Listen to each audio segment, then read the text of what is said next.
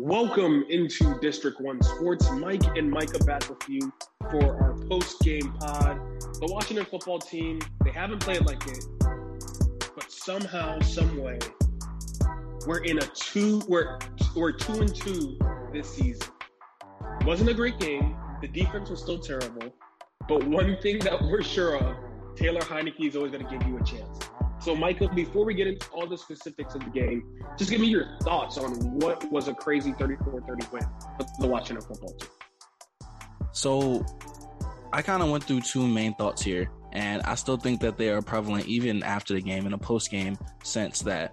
For one, this team can be exciting and can come back in games. And for two, this team absolutely sucks sometimes.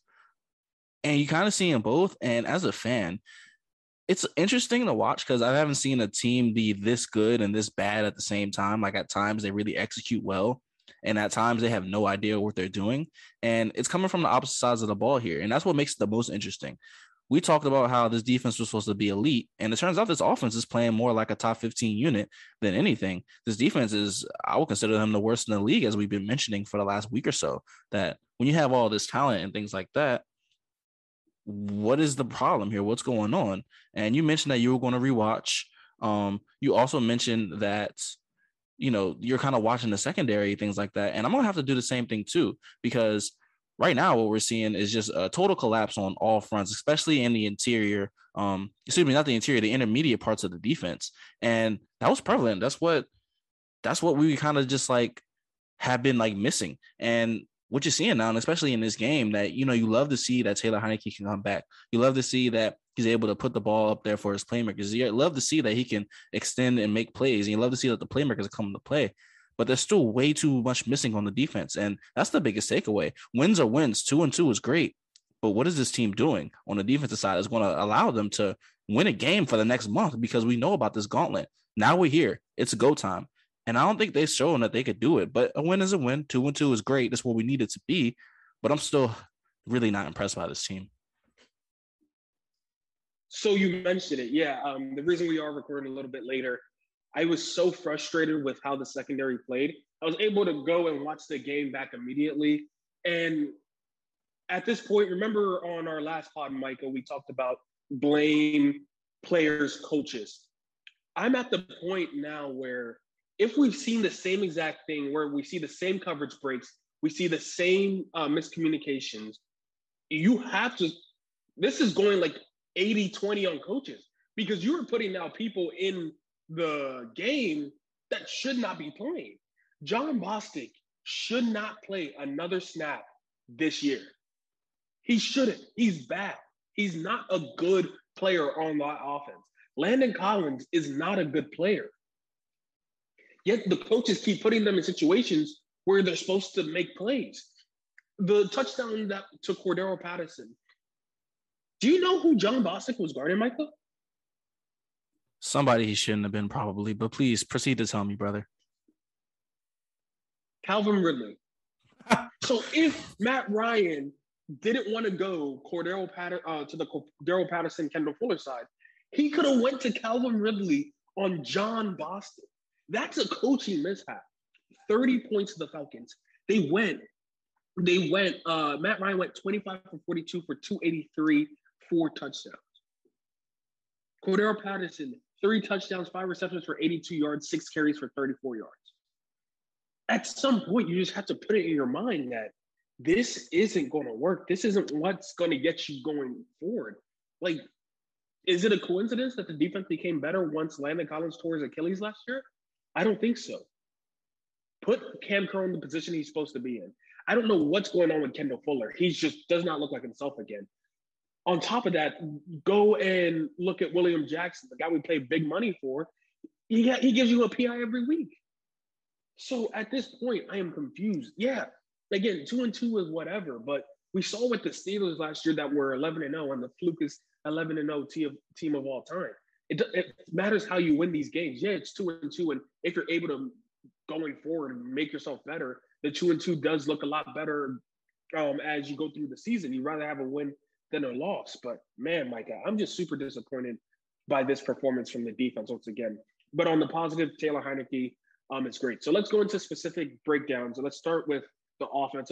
Let's start a little bit more positive. What did you like from the offense that you saw today? They finally found a way to win on the perimeter and solely win on the perimeter.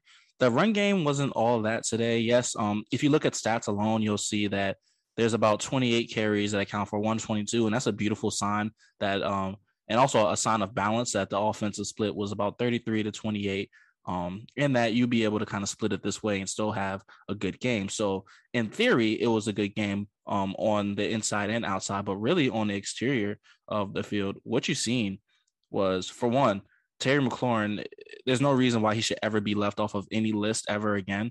Top him not getting top 100 was crazy. Him not being considered a top 10 receiver at this point is crazy, and him not being considered probably the best receiver in the NFC East is also a little bit crazy. We're seeing now that even when the ball is terrible, even when it's just a heave, even in situations where he shouldn't catch the ball, he's just catching the ball. Six for 123 and two touchdowns. When I mean, one of those touchdowns was just a, a fluke kind of play, like, hey, we're just going to throw it up, and he still made the play. And the other one was them attacking a um a cover two look, which is really really good to see from the guy who's going to be your starting quarterback for the rest of the year, Taylor Heinicke, that is able to assess that. Um, but that Taylor Heinicke and Terry McLaurin connection, I mean, 13 targets was always where I say he needs to be that 13 to 16 range target wise. Keep feeding that man. He's going to produce. So that's good to see that. And we kind of knew that, of course, that Terry McLaurin was him, but it's nice to see that. Um, but also what I was really, really impressed by was if you're looking at stat wise, there's nobody else on the receiving. I know um, exactly where you're going with this too. Yeah. I know exactly where you're going. Look, look, man, look, man. nobody else on the receiver court really, you know, did much. I guess we're seeing a lot of um a lot of the same crap that we saw last year with with JD. Uh, five for forty four. That big one being that touchdown. Um, but you know what?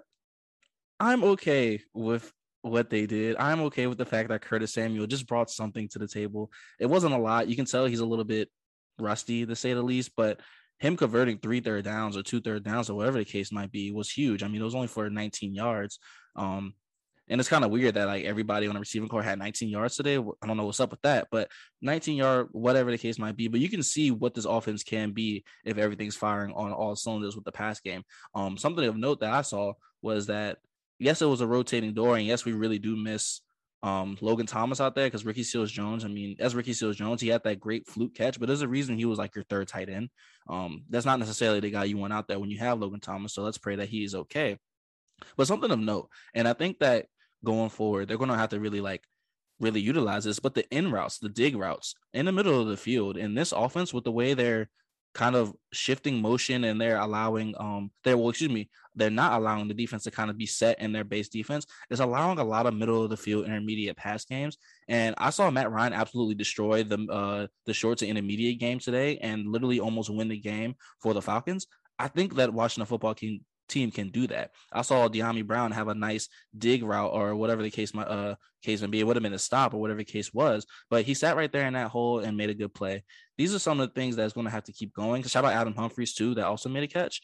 Um, but these are the things that's going to have to keep going. You're going to have to win on the perimeter. It is a passing league. And if Taylor Heinicke is going to be able to put up 293 touchdowns and no picks and only take up one sack on 23 out of 33 passing, I think you have a winning formula there. So I really, really like the pass game today. I think that was a uh, something that I didn't think was going to happen coming in, but it was one of the things that we mentioned needed to happen. They had to make use uh, or you know destroy actually the Falcons DBs, and they did that. So shout out to them for executing a game plan unlike the other side of the ball. So you touched on it a little bit there, Micah. The amount of targets that I want for Terry, like you said, 13 to 16 range is great. But Taylor also doesn't just automatically go to Terry. Mm-hmm. Like you said, we had after Terry, there is one, two, three, four, five, six, seven, eight different pass catchers. So Taylor threw to nine different receivers in those four quarters.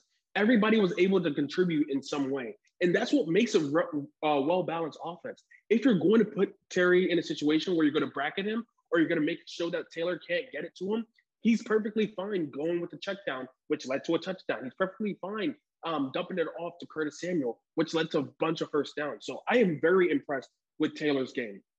Another thing for me, Scott Turner. This offense at this point is churning. You went up against a tough Buffalo team, and he kind of went off script because they were down so much. He had to fully throw. but there is true balance in it. I know people want to see Gibby get more carries, but he did have an injury with the shin. He does have the shoulder, so 28 total. And really quickly, and, re- and, really quickly on on that on the uh, on AG and Gibby's touches on his touches and stuff like that, dude. If you're getting 15 carries and you're catching about five to six passes, that's 20 carries. I mean, we saw what can happen when you feed guys with carries. I mean, Derrick Henry had an absolutely like 40, but if you're giving 20, if you're giving a starting running back around 25 carries, that's a winning formula. I mean, 25 touches in a pass game and run game, that's a winning formula.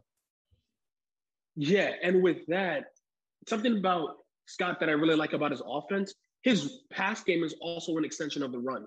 So that uh the Curtis Samuel first down play comes into mind. Curtis was all down there by himself as a, essentially a check down, which was as good as a run play for them, getting them to three to four yards. So even though a play may not seem at the moment that it is um, like a run play, he has a lot of plays where you are getting your players out in space and able to beat somebody one on one. So I absolutely loved everything about this offense. Only negative that I'll give for Taylor is that sometimes he does lock in where he thinks he can definitely make a play and um, the go route to Terry up the sideline comes to mind where he should have probably thrown that a little bit quicker, or if he wasn't going to throw it quicker, then just go ahead and um, look for somebody else. But besides that, I mean, Taylor, he just keeps getting it done. And at this point, I don't I don't know what else I have to say for him to for him to get that starting nod for the rest of the season because he's proven it each and every week. The offensive line. Micah, we said that one of these lines was going to be a top unit in this league. Coming into the season, everybody thought it was the D line. But I truly believe this offensive line is turning into a top five unit in the league. Sam Cosmi is really good. Charles Leno has been really good. Flowers got beat one major play on the fourth down. But besides that, this line is just working really well cohesively. With Brandon Scherff going down and Wes Schweitzer still coming in, they did not miss a beat on that final two minute. You didn't think Taylor was ever in trouble. He was sitting down in the pocket for Mississippi, five Mississippi, multiple times, and was just able to execute. And that is something that if you're going to have a QB that's not as polished, if you give him all the time in the world, he will find that guy and he will make it possible. So I'm really excited about this Washington um, O line. Moving from there, Michael, we have to start with the negative. So I do know that there is negative on the special teams, but I want to start with the positive on special team because you called this in training camp about DeAndre Carter. So just talk a little bit about it. One thing about DeAndre Carter, and that's really interesting, a lot of, I guess, fuss was made for the idea that, you know, the kick return game needs to be improved. So one of the roster spots was obviously going to their special teams aide, somebody that they signed from the Texans, somebody that has shown that they can get it done. Although he didn't have a return touchdown until today, he's somebody that is able to execute returns, follow the um, follow the blockers, and stay on script. One of the biggest things that goes wrong with kick returns, and you actually saw it. Um, really interesting little anecdote right here. So in the UMD versus Iowa game, you saw somebody, um, one of their best players, actually get hurt on a failed return because he abandoned the return and he literally ran into three free rushers coming down in the lanes. That's how you get killed. And that's not what DeAndre Carter does. DeAndre Carter lets his block set up. He found the lane and he absolutely shot through that lane and went to go score. That's something that I haven't personally seen in a really long time. They mentioned that Steven Sims' return against the Lions was probably the uh, was the last return touchdown, and even Steven Sims never really followed his blocks like that. That was just more so him of being a shifty guy and him going to score because he wanted it more. But I think you're seeing here right now a guy who is a career returner. He's going to stay a career returner. But if you're good at that job, then you're going to have a job in the you're going to have a job in the NFL always.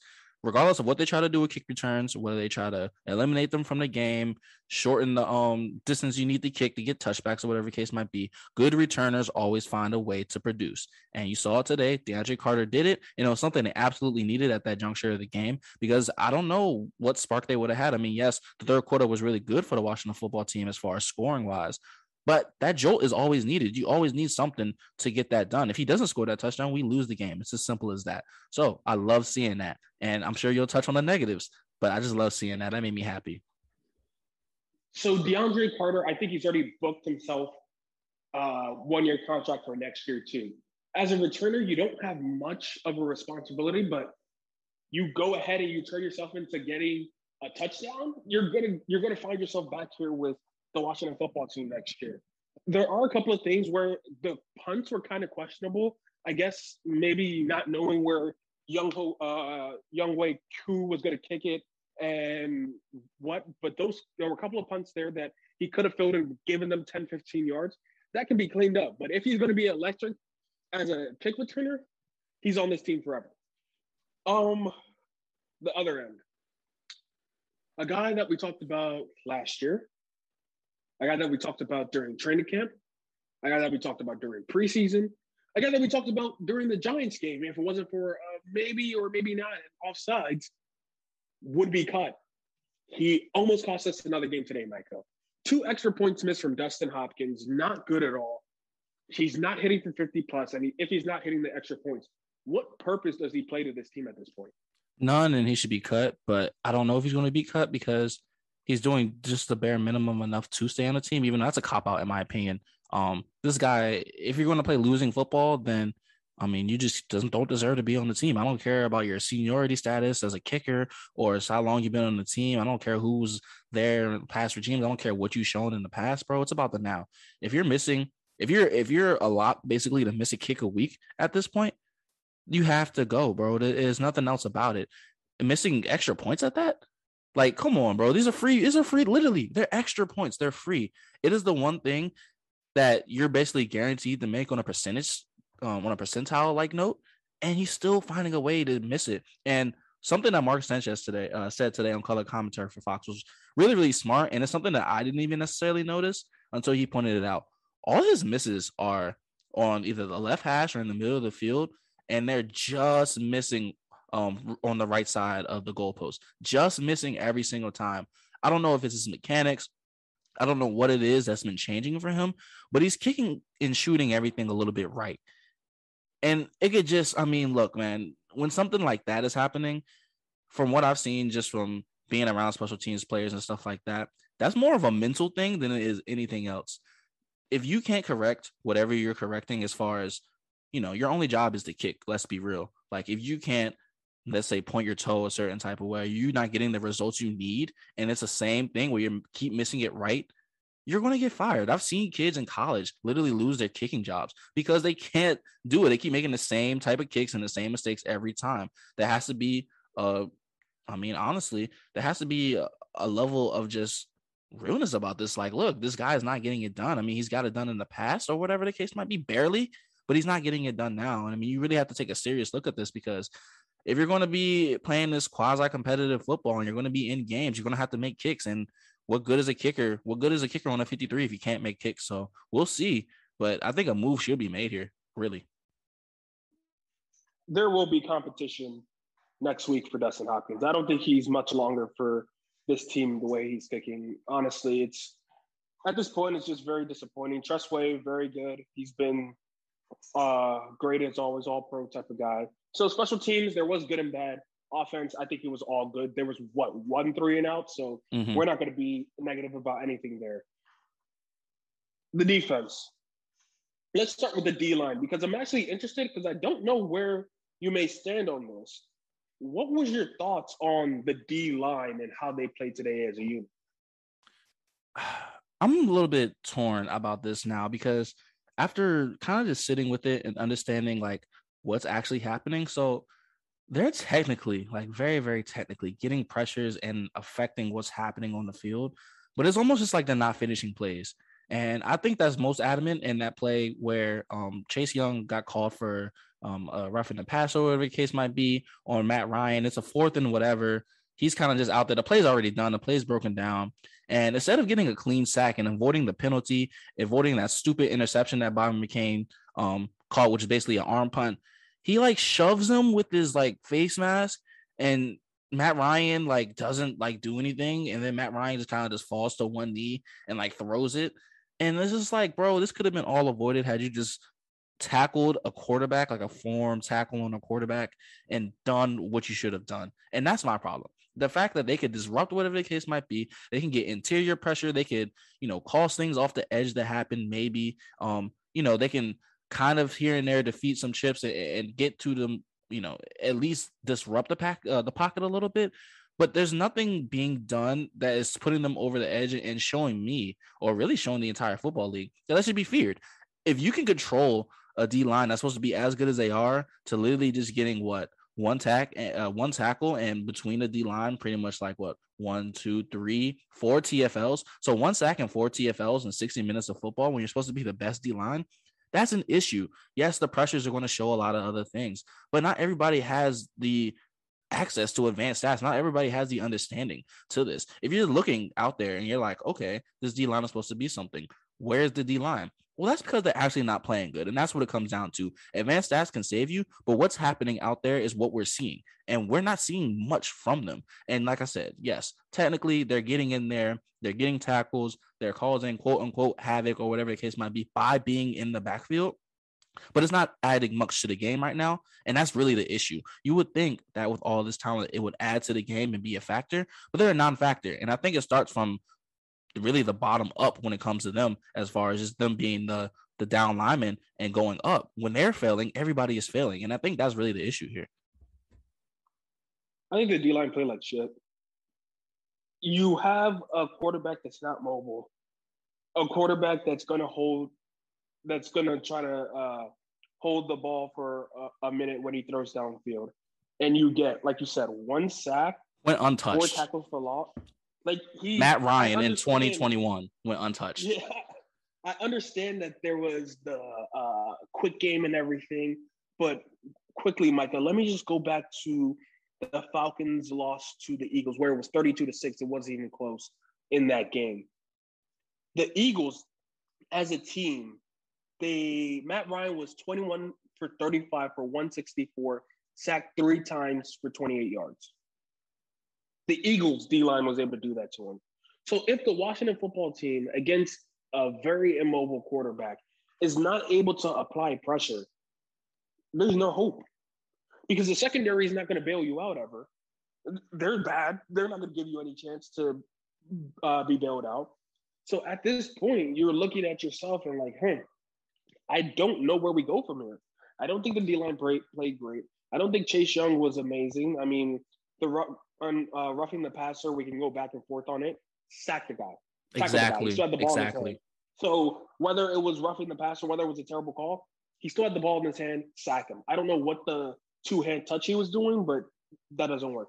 Montez Sweat, uh, he's very good on those run plays where he's breaking up um, run plays going over to the side where they're pitching it to him and he can quickly get around either a tight end or a tackle and blow it up for a three, four yard loss. Besides that, I wasn't really impressed with anything that I saw. It's getting to a point where I don't even know what the issue may be and how the D line that was so good last year can be so bad this year. From the D line, let's go to the linebackers in the secondary and put them together, Michael. How do how is there a fix to this? is there anything you could do to fix this secondary? Because Fuller looks terrible. William Jackson is getting the PI on every play. Torry McTyer, who had to be thrusted into uh, playing today because they decided to cut Jimmy Moreland and Benjamin St-Juste got a concussion. So now Torry McTyer is going to play instead of Kendall Fuller playing and having your guy Jimmy Moreland in the slot. But that's besides the point. He was bad. What do you do with the secondary at this point? just a little quick note before I get into that. Torry McTyer also had to get Carter off the field after that heave by Matt Ryan at the end of the game. So, you know, we're getting into Detroit. Yeah, yeah, bro. Yeah. Yes, Torry McTyer got carted off, bro. I promise you. Like it, it was something that I noticed. Torry, it's Troy Apke. Carter is off. That Where, leaves you with yeah. Troy Apke yeah. playing. And this is the number one thing you wanted to avoid was having yep. Troy Apke play significant snaps. Like I don't under like I don't understand what the coaches were thinking with cutting a guy like Jimmy Moreland because you put yourself in a position now where if you think your defense is bad, wait till Troy Apke gets in secondary and you really see how bad a defense can be. Wait till Troy Apke is playing corner, which is he got fired from being a free safety and he runs a 4-3. Imagine him trying to be a corner. It's just look, this is getting really, really bad. I mean, Benjamin St-Juste hopefully will be back next week, but this is getting in terrible shit show territory, if we're being honest. But let's get to the game and what they actually did. A shit show as well. Let's, I mean, this, this, the analysis here is that they are bad. I don't know what they could do. Like, I, like, I saw them, I saw them play certain passes really well today and they just got bagged, bro. Like, I, I saw them be able to communicate somewhat. I saw some pre snap stuff where they're talking. It's still bad. I don't know what is the answer with them. I really, really don't. I mean, I was on the players, um, you know, and putting it on the players for that effort. And I still think that effort is a thing. But at times I saw decent effort. It was just that the skill level was not where I thought it would be. I, I did think that they had to fill in, you know, some needs with the skill. And I thought that they did on paper take steps up from last year, but it's really looking like, and maybe it's a, a scheme thing as well, that they're getting asked to put in situations where they're gonna have to make plays on the ball and really, you know, be smart and not force contact and get dumb penalties. And they're doing everything that they're not supposed to do. They're being really handsy. They're not looking at the ball um, and avoiding PIs, which is putting the defense in a really bad spot. And when they finally do play good coverage, either they're A, not making a tackle, B, I mean, they're just getting, like I said, they're out there just flat out getting mauled, or C, which is really uh, the worst kind of thing here, is that they're just not good enough to stop them. And that's what's going on right now. I mean, William Jackson, outside of that one pick this year to start the season, what has he done? Coverage wise, I haven't seen him make much plays. Kendall Fuller, he's getting abused any way you line him up. It doesn't matter anymore. He can be outside, he can be inside. It just doesn't matter. He's getting abused out there. Benjamin St-Juste didn't play, but he's going to have to step up a little bit, which sucks. You don't want your third round rookie who is playing corner to have to be in a situation where he has to step up, but it's going to have to happen because there's no, there's really no saving here. I mean, I haven't even mentioned the safeties because there's nothing of note for them to do. Landon Collins, if you're going to be out there missing tackles, bro, and your whole game here is supposed to be a run stopping, run support safety, and you're not doing that, then what are you doing on the on the 53? Cam Curl. I don't necessarily ever have an issue with what Cam Curl is doing. It's just he's not flashing because he's not getting put in a position that Landon Collins is currently not, taking right now. Not where he's it's, supposed it's to be. Exactly, like... exactly. It's because it's exactly that, Mike. It's because he's not in a position where he's supposed to be, where he will make plays. Because we saw him when he's out there in a position he will, he's so, uh, supposed to play this year, make plays. And then Bobby McCain. I mean, once again, you don't ever want to see or hear your free safety's name a lot, but that arm punt him catching that arm part was literally stupid. I don't know what I mean. I guess I do understand as a DB that you know you kind of just be greedy and see the ball, but bro, like be smarter than that. You're supposed to be the veteran. He is the veteran here right now, and he's not playing like it. So just in total, and just I guess the the sum of everything that's going on, man, this DB room I don't know. I don't know what they could do, and that's the worst part. It's not uh, the fact that they need to change the coverages or whatever. I saw them play match zone and stuff like that. Like I've seen them switch it up to man. I've seen them go quarters. Nothing works. Literally nothing works. And when nothing works, you gotta just gotta pray that something gets fixed because I don't know. I don't know what the answer is, and I don't think they know either. They're trying to find it out, and it's just not working out for them, bro. Yeah, it's not. Honestly, we've talked about it for so many weeks now. It's like we're, we feel like we're repeating ourselves, and we are, but we don't have anything else to talk about because each and every game is the same thing. On a side note, I do want to know uh, in the rewatch, I mentioned it when I was watching the game to myself, but there was a lot of James Smith Williams and Casey Toohill. Way too much for my liking. I don't know if Chase and Montez still don't have their um their wind up, but they play a lot of snaps. And big third downs, James Smith Williams and Casey Toohill are, are on the field. I don't know why. If this was the case, you might as well keep Ryan Kerrigan in the rotation because he is going to get those snaps. you might, well, like, you might as well you might as well keep Ryan Anderson and Ryan Kerrigan. You apologize to Ryan Anderson for not playing them. You pay him whatever money he wants, and you do the same thing for Ryan Kerrigan. Because once again, you mentioned it. Why is Casey Toohill and James Smith Williams out there? Who is Casey Toohill? As you just said, bro. Why is he out here playing snaps, especially on third downs. This, like, bro, if you're going to do a rotation here, if you want to, for some reason, for it seems apparent that Montez Sweat and Chase Young are not in game shape somehow, or the wind is not up. Maybe it's a COVID thing. Who knows what it is? But if you're going to be in a situation where these guys are missing pivotal downs, screw it then. Don't let them play second downs. Whatever you have to do, put them on first, let them have a breather, bring them in on third. It sounds dumb. It sounds idiotic. But what's worse What's even more idiotic is not having your best pass rushers on third down and this team being literally like one of the worst third down teams I've ever seen. That's idiotic. That's losing football. So they got to do something about that, bro. Yeah, and before we go, Micah, I want to, and part of the reason I wanted to rewatch and I wanted to hear the press conference. Bobby McCain talked after uh, the game, and he said to the Washington football media, they were asking about a conversation that they had um, the conversation that the secondary had with each other after they gave up the big touchdown. And he said, Yeah, I know exactly what the conversation was about, but I'm not going to tell you guys because you guys aren't on my side. I respect what you do, but defensively, we'll get it together.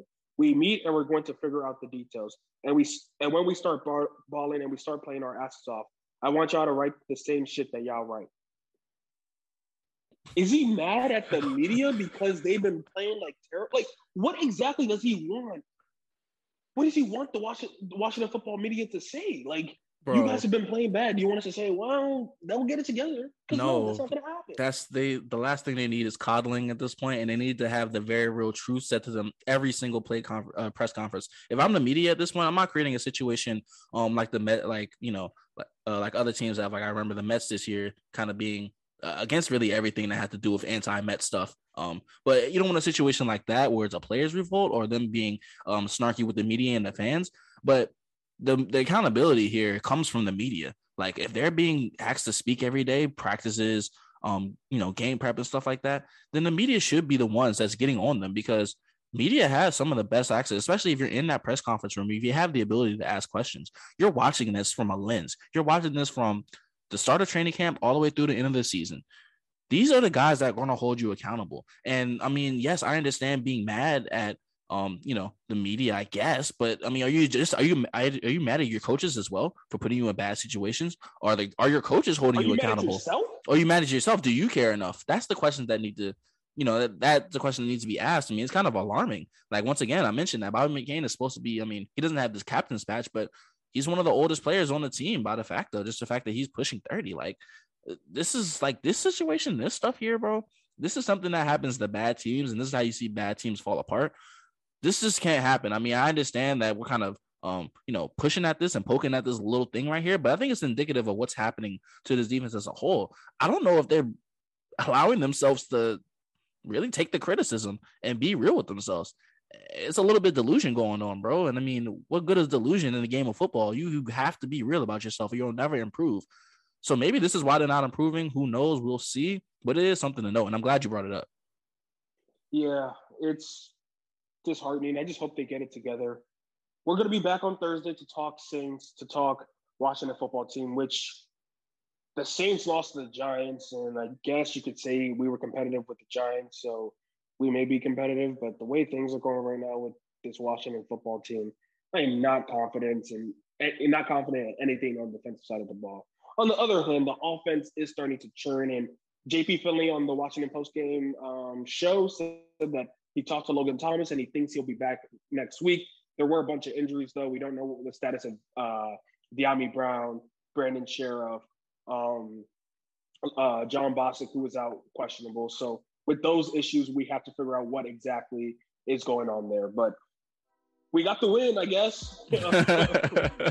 so oh man, I guess that's a positive. Right. Uh, we're two and two, but we got to figure it out. For Mike and for Micah, we'll see you on Thursday night as we preview Washington football versus the New Orleans Saints. Peace. Peace.